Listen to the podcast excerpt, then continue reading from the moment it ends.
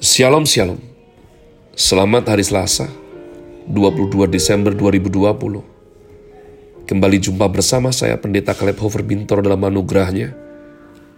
Penuh sukacita sampaikan pesan Tuhan melalui program Grace Word yakni suatu program renungan harian yang disusun dengan disiplin. Kami doakan dengan setia supaya makin dalam kita beroleh pengertian mengenai iman, pengharapan, dan kasih yang terkandung dalam Kristus Yesus Sungguh merupakan kerinduan saya bagi saudara sekalian, agar supaya kasih dan kuasa firman Tuhan itu boleh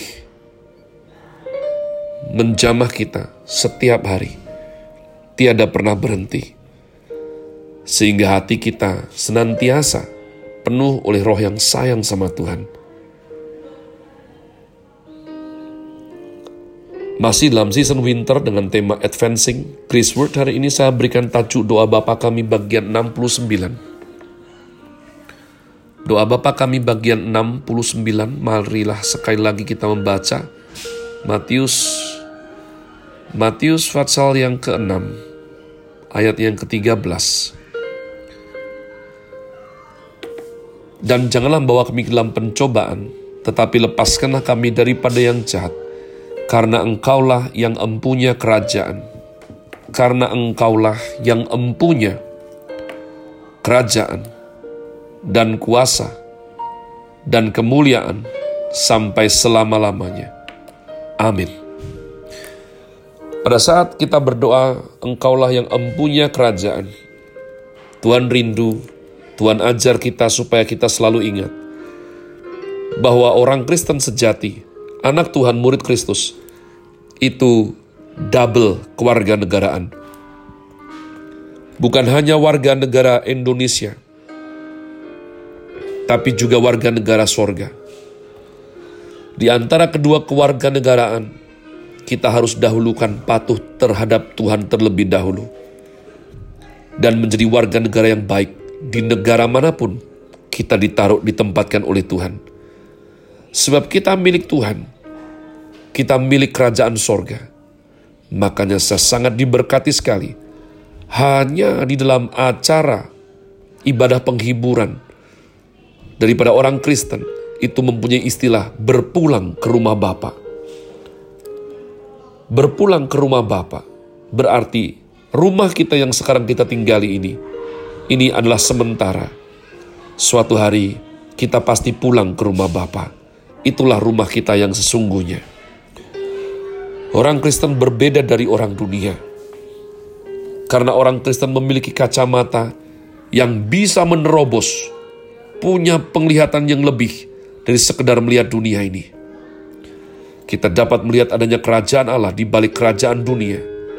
Sehingga jika memungkinkan kita harus memperbaiki dunia ini. Orang Kristen tidak boleh melarikan diri dari kewajiban melainkan harus menjadi wakil kerajaan Allah di muka bumi. Makanya saya suka sekali umat Tuhan. Sedari awal merupakan suatu anugerah, saya boleh diangkat menjadi anak rohani daripada Bapak Timotius Arifin, ya. Itulah suatu anugerah dalam kehidupan saya.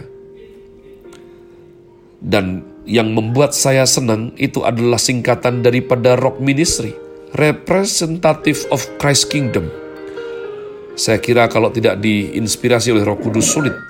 Ya, saya kebetulan suka musik rock dan rock itu juga artinya batu karang yang teguh dan memiliki arti bagus sekali representative of Christ Kingdom.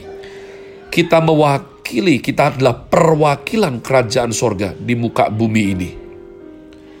Memperbaiki dunia untuk bisa lebih damai, lebih jujur, penuh cinta kasih dan kebenaran kita memang tahu bahwa dunia ini tidak memuaskan, banyak tidak beresnya, dan tidak sempurna. Tetapi keberadaan saya, biarlah membuat masyarakat di mana saya berada menjadi lebih baik. Adanya orang Kristen di Indonesia harus membuat negara Indonesia lebih bagus. Kita harus berpandangan tembus melalui dunia yang kelihatan kepada kerajaan Allah yang belum kelihatan. Pada saat Nikodemus datang mencari Tuhan Yesus, ia ingin Tuhan Yesus membantu. dan membangun kerajaan Israel yang baik di dunia ini. Tapi Tuhan Yesus berkata, "Tidak, engkau harus melihat kerajaan sorga." Tetapi jika engkau tidak diperanakkan pula, engkau tidak dapat melihat kerajaan sorga. Orang-orang non-Kristen hanya hidup dengan pemikiran duniawi dan tidak ada pengharapan yang lain. Mereka berharap dan bersandar pada negara, pada pemerintahan, dan masyarakatnya. Sedangkan kita diajar Tuhan hidup bersandar dan berharap pada Tuhan yang jauh melampaui kerajaan dunia ini, menuju kerajaan kekal Sementara di dunia kita berdoa, Tuhan, biarlah kerajaanmu datang, karena engkaulah yang mempunyai kerajaan. Ketika Bapak Nikodemus berjumpa Tuhan Yesus, ia berharap kerajaan Allah bisa cepat datang, mengubah situasi Israel. Karena Israel pernah dijajah oleh Babilonia, Asyur, Makedonia, dan Romawi. Tuhan Yesus menjawab, Aku berkata kepadamu, jika engkau tidak diperanakkan oleh roh kudus, engkau tidak dapat melihat kerajaan sorga. Pada masa kini, kita melihat dua macam orang Kristen, yang sudah diperanakkan dan yang belum. Orang Kristen yang belum diperanakkan tidak mungkin mempunyai ketajaman mata rohani untuk menembusi dunia ini dan melihat kerajaan Allah.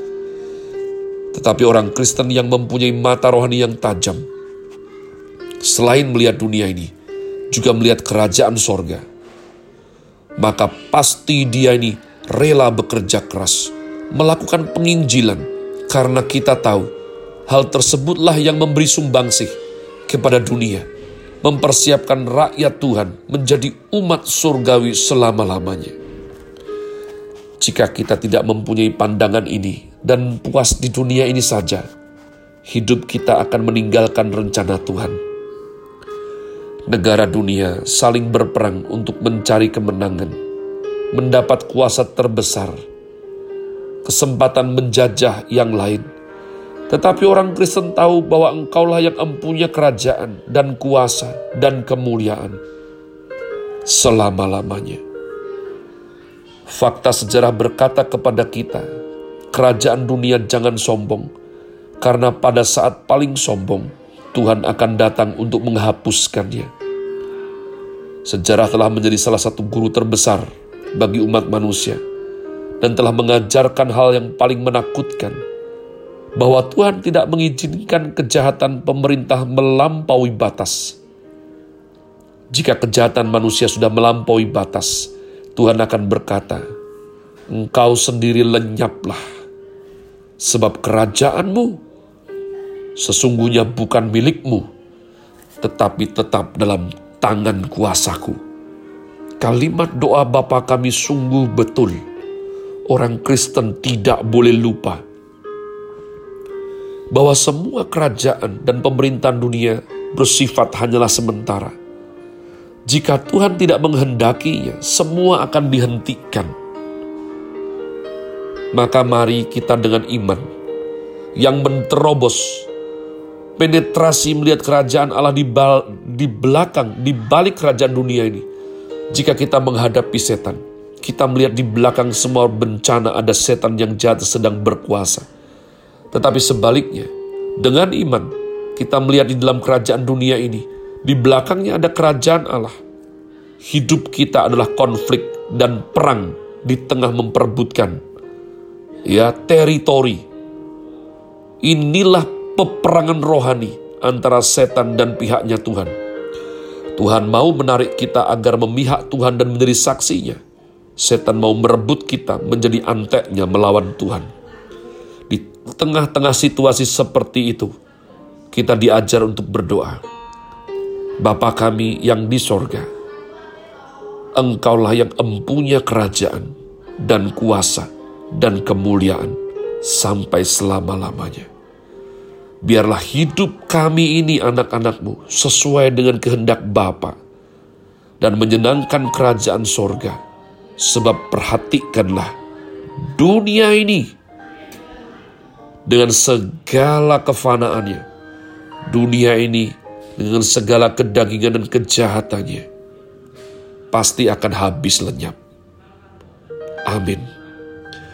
Have a nice day. Tuhan Yesus memberkati saudara sekalian. sola. Gracias.